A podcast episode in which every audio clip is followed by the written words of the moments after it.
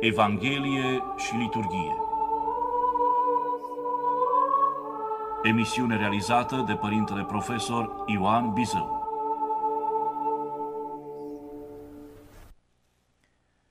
Iubiți ascultători și frați în Domnul nostru Isus Hristos. Pericopa evanghelică a duminicii de astăzi ne aflăm în duminica 27 după Rusalii, este preluată din Sfânta Evanghelie de la Luca din capitolul 13 și ne face martori ai vindecării de către Mântuitorul Iisus Hristos a unei femei care suferea de paralizia coloanei vertebrale, așa încât nu se putea ridica în sus nici de cum, cum ține să precizeze Sfântul Evanghelist Luca.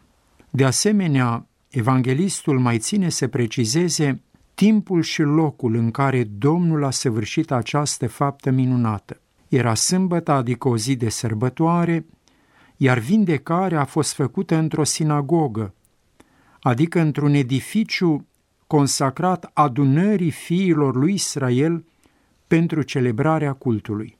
Potrivit mărturiilor evanghelice, atât la începutul lucrării sale publice, cât și în zilele care au precedat înfricoșătoarele și mântuitoarele sale patimi, Domnul Iisus Hristos a propovăduit vestea cea bună a împărăției cerurilor în fața israeliților adunați în sinagogă pentru serviciul liturgic al sabatului.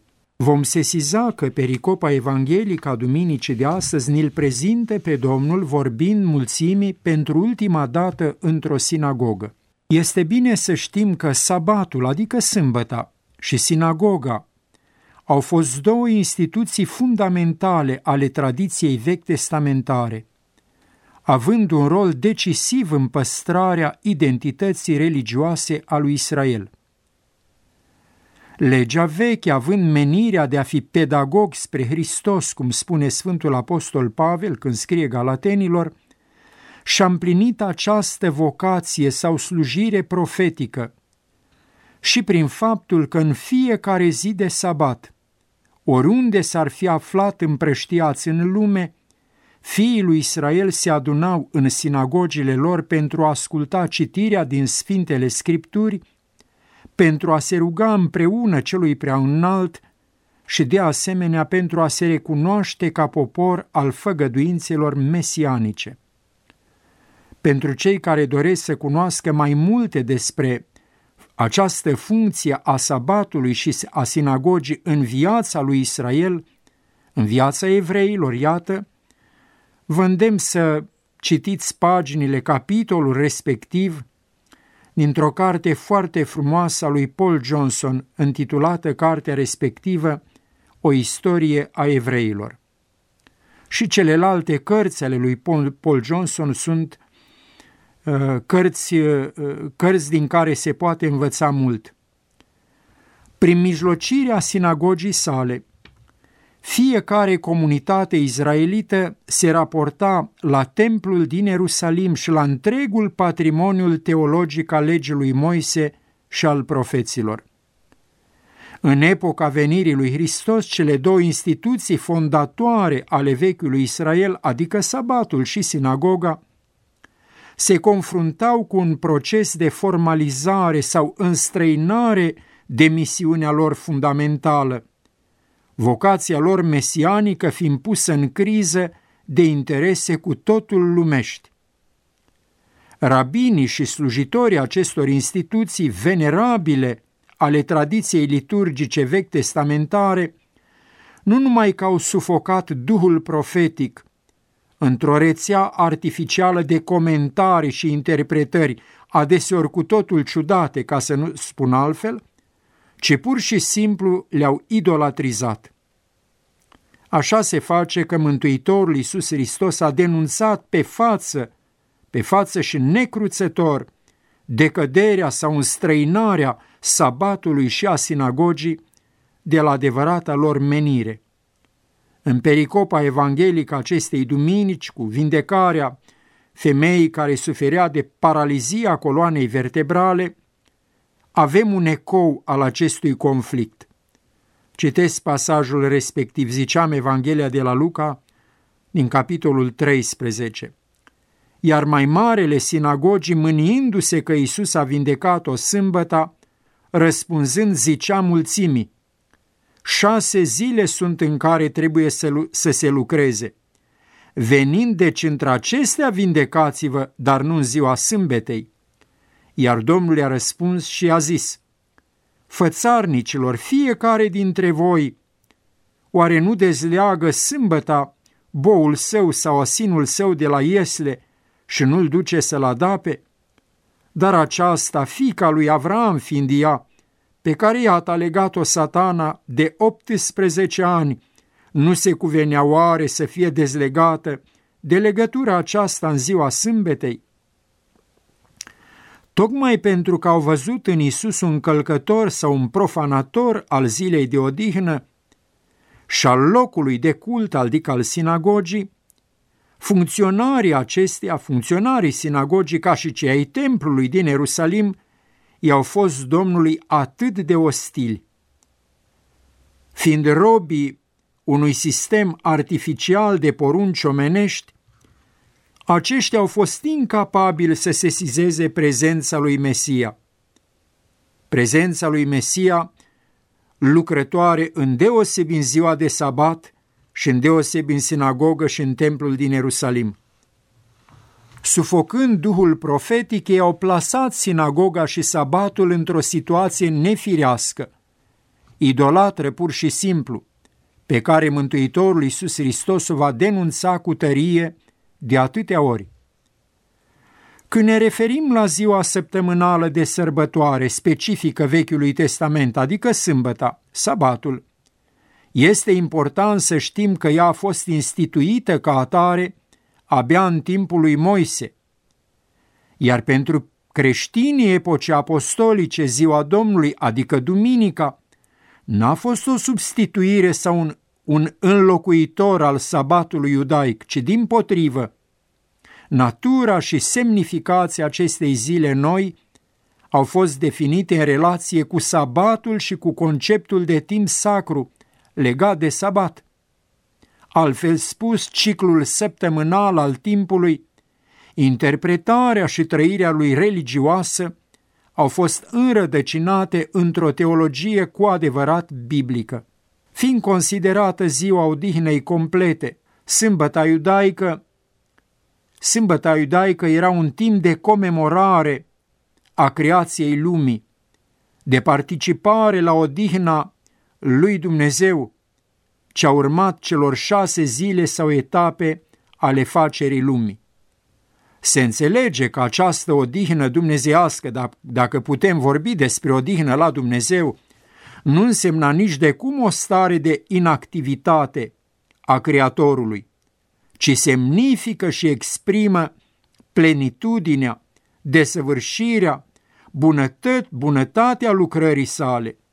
Într-un cuvânt, sabatul vechi testamentar avea menirea de a actualiza în istoria lumii cuvântul rostit de către creatorul, creatorul tuturor celor văzute și nevăzute despre lume la fiecare etapă sau secvența facerii ei. Și-a privit Dumnezeu toate câte a făcut și iată, erau bune foarte. De aceea spune Domnul și ne spune, învață biserica, în ziua duminicii, în ziua Domnului, în ziua de sărbătoare, nu suntem chemați la odihnă, ci la lucrarea faptei bune, la celebrarea tainelor credinței, la adunarea în casa lui Dumnezeu pentru a forma poporul său, pentru a fi părtaș la preoția sa veșnică. Sabatul consfințește întreaga viață naturală a lumii, întrucât este semnul corespondenței dintre lume și voia lui Dumnezeu cu privire la rostul sau destinul acesteia, al lumii adică. Iată de ce, în timpul acestei zile, li se recomanda fiilor lui Israel să aibă o stare de bucurie. Citez din cartea a doua Macabeilor. Veți mânca și veți bea și veți da mulțumire lui, care a creat toate lucrurile, deoarece El care a creat toate lucrurile a cinstit și sfințit ziua sabatului și a poruncit ca ea să fie așa. Fidelitatea de față de sabat a fost atât de strâns legată de profunzimile mistice ale istoriei vechi testamentare, încât nu de puține ori israeliții pioși au primit să moară mai bine decât să profaneze sacralitatea ei. Am amintit mai devreme cartea foarte frumoasă și bogată a lui Paul Johnson, o istoria evreilor. Sunt pagini, zeci de pagini dedicate, dedicate acestei situații, adică faptul că israeliții pioși au primit să moară mai bine decât să profaneze sacralitatea sabatului.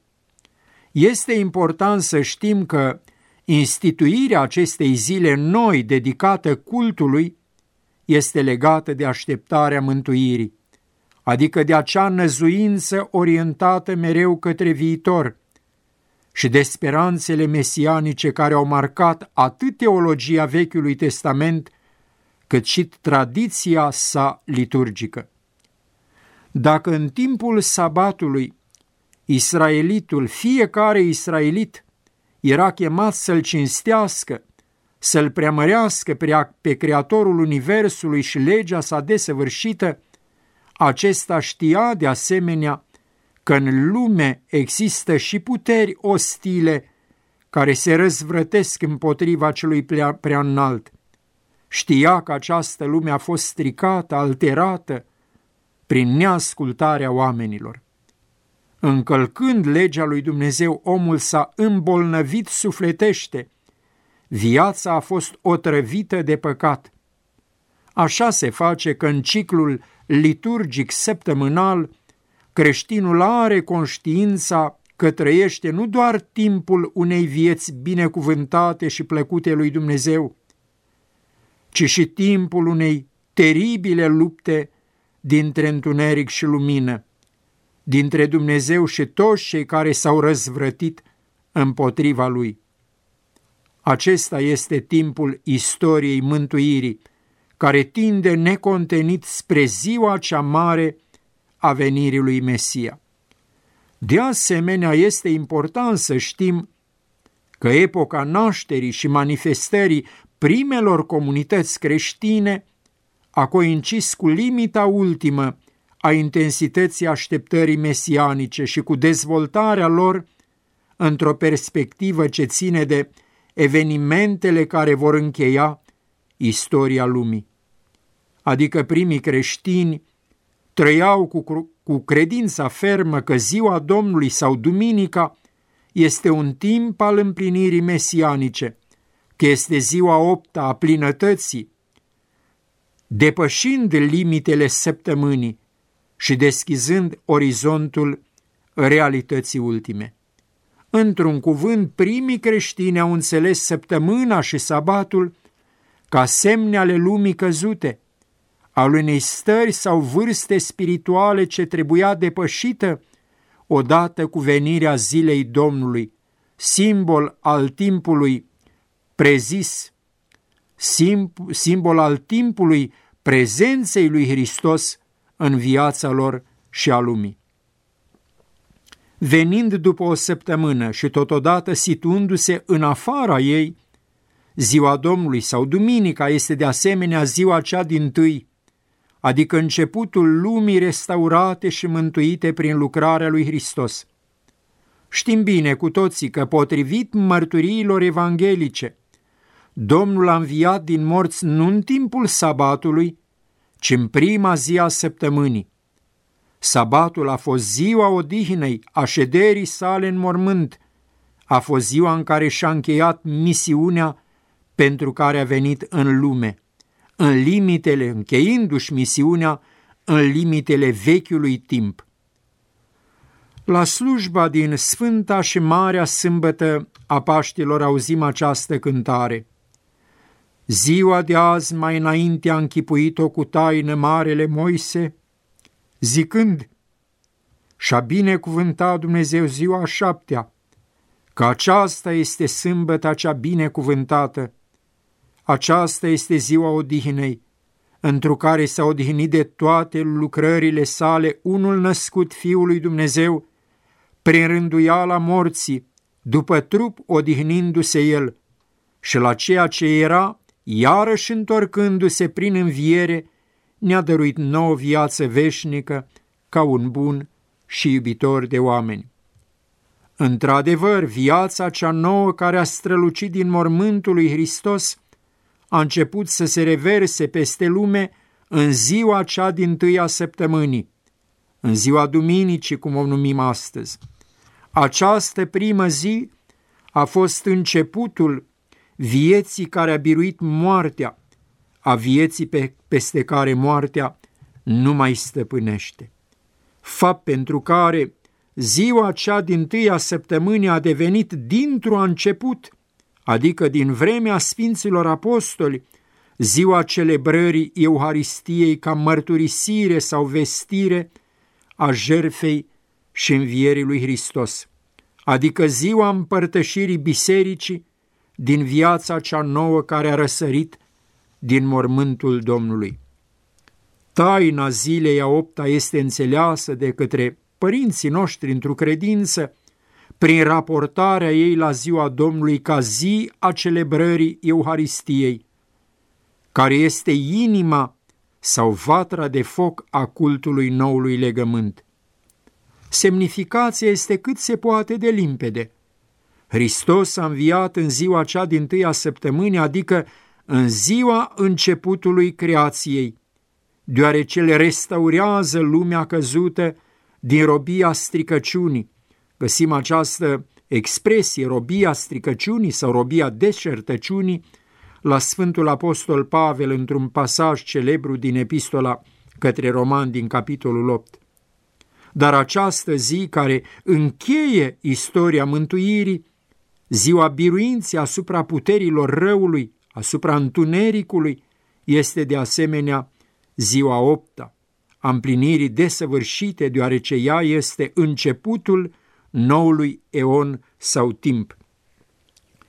Este de netăgăduit, este de netăgăduit că încă de la începutul istoriei bisericii, ziua Domnului sau ziua opta a fost ziua celebrării Euharistiei, adică liturgia și-a avut dintr-un început ziua ei, o zi anume în care creștinii se adunau la oaltă pentru a aduce jerfa noului legământ, pentru a se împărtăși dintr-o pâine și dintr-un potir, pentru a asculta cuvântul lui Dumnezeu și a se ruga împreună, așa cum la vremea lor au făcut comunitățile vechiului Israel.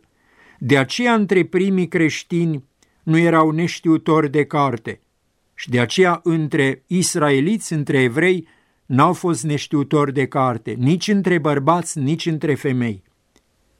Euharistia a devenit atât de strâns legată de această zi, încât nimeni și nimic n-a putut vreodată să slăbească ori să rupă această legătură. Cu toate că Euharistia este celebrată într-o zi anume și astfel descoperă o legătură cu timpul și este așezată în cadrul timpului acestei lumi, acestei istorii, totuși această zi nu este un mod simplu una dintre celelalte. Nu este una oarecare pe care o putem număra așa cum facem cu celelalte zile ale săptămânii. Euharistia fiind taina prezenței lui Hristos cel înviat și preaslăvit în mijlocul acelora care constituie trupul său mistic, adică biserica, și sunt părtași ai vieții celei noi. Într-adevăr, ziua Euharistiei, duminica, este ziua actualizării sau manifestării în timpul istoriei lumii a zilei Domnului ca împărăție a lui Hristos. Pentru biserica primară, pentru biserica apostolică, al cărei urmași ne este drag să ne considerăm și noi românii, prin mărturisirea de credință, prin propovăduirea Sfântului Apostol Andrei și ai primilor misionari care au venit în ținuturile de la gurile Dunării și de la Marea Neagră, chiar în timpul în care se forma poporul român. Așadar, pentru biserica primară, ziua Domnului n-a însemnat nici de cum înlocuirea sâmbetei cu duminica, ce a însemnat și însemnează și astăzi timpul intrării fiecarei comunități creștine în orizontul împărăției lui Dumnezeu.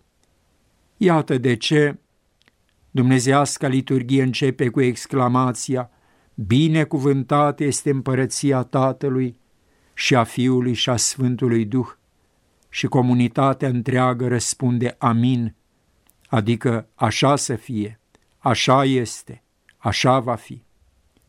După cum biserica, deși trăiește în această lume, descoperă și împărtășește oamenilor o viață care nu este din această lume, tot așa ziua Domnului, Duminica, deși este celebrată într-o zi anume din curgerea timpului, ea descoperă în interiorul acestei succesiuni de zile pe aceea care este mai presus de timpul trecător al lumii și aparține eternității, eternității lui Dumnezeu.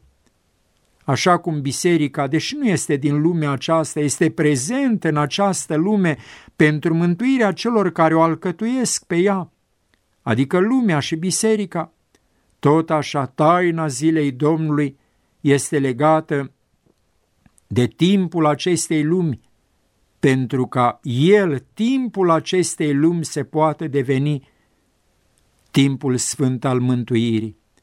Găsim și auzim această expresie, timpul sfânt al mântuirii, în cărțile noastre de cult și mai ales pe parcursul postului Crăciunului, în inima căruia ne aflăm, iată, suntem la jumătatea lui. Aceasta înseamnă plinirea vremii în Hristos și prin, prin Hristos. Bineînțeles că mi este drag să cred că aproape fiecare dintre dumneavoastră vă aduceți aminte că formula aceasta, expresia aceasta, plinirea vremii, o găsim, o auzim chiar în ziua de Crăciun la apostol, când se citește din epistola către Galateni. O mai găsim și la începutul epistolei către Efeseni. Dar în ziua de Crăciun, așa începe pericopa apostolului. Fraților, când a venit plinirea vremii, Dumnezeu a trimis pe Fiul Său, cel născut din femeie, cel născut sub lege, ca pe cei de sub lege să-i răscumpere, să ne facă fii, să ne facă părtași la viața dumnezeiască.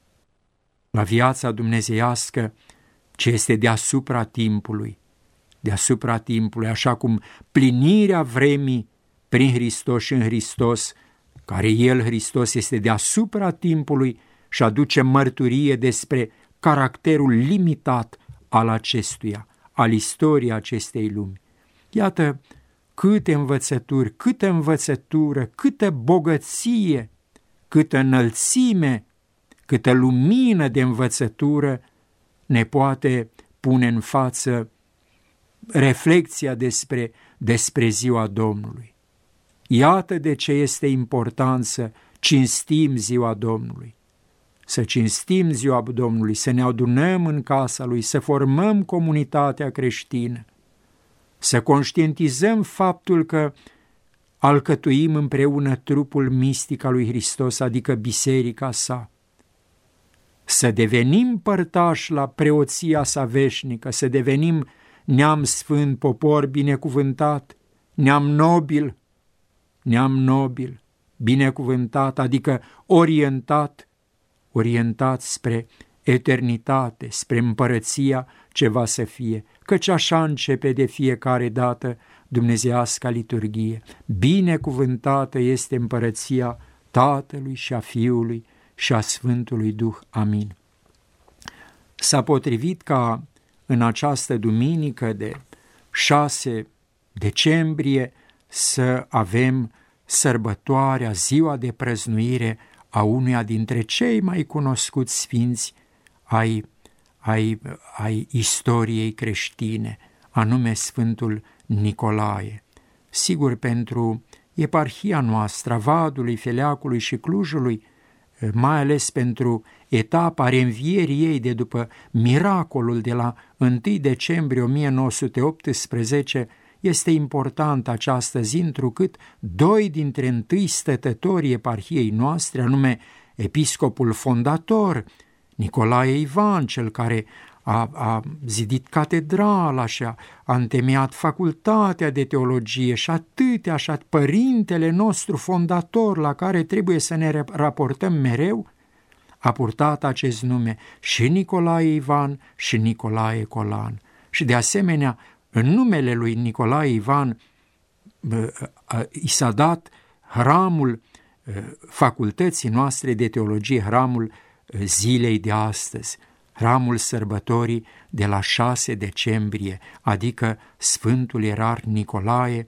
cel milostiv și făcător de minuni, împreună cu părintele mitropolit Andrei și, bineînțeles, cu episcopul tânăr, părintele Benedict, și, bineînțeles, cu toți slujitorii și misionarii postului de Radio Renașterea, vă doresc tuturor celor care purtați numele Sfântului Nicolae, bărbați și femei deopotrivă, o zi frumoasă și multe zile frumoase și binecuvântate și ocrotite de către cel prea înalt și prin purtarea de grijă a Sfântului eh, pe care îl aveți ca, ca patron, ca ocrotitor. Amin.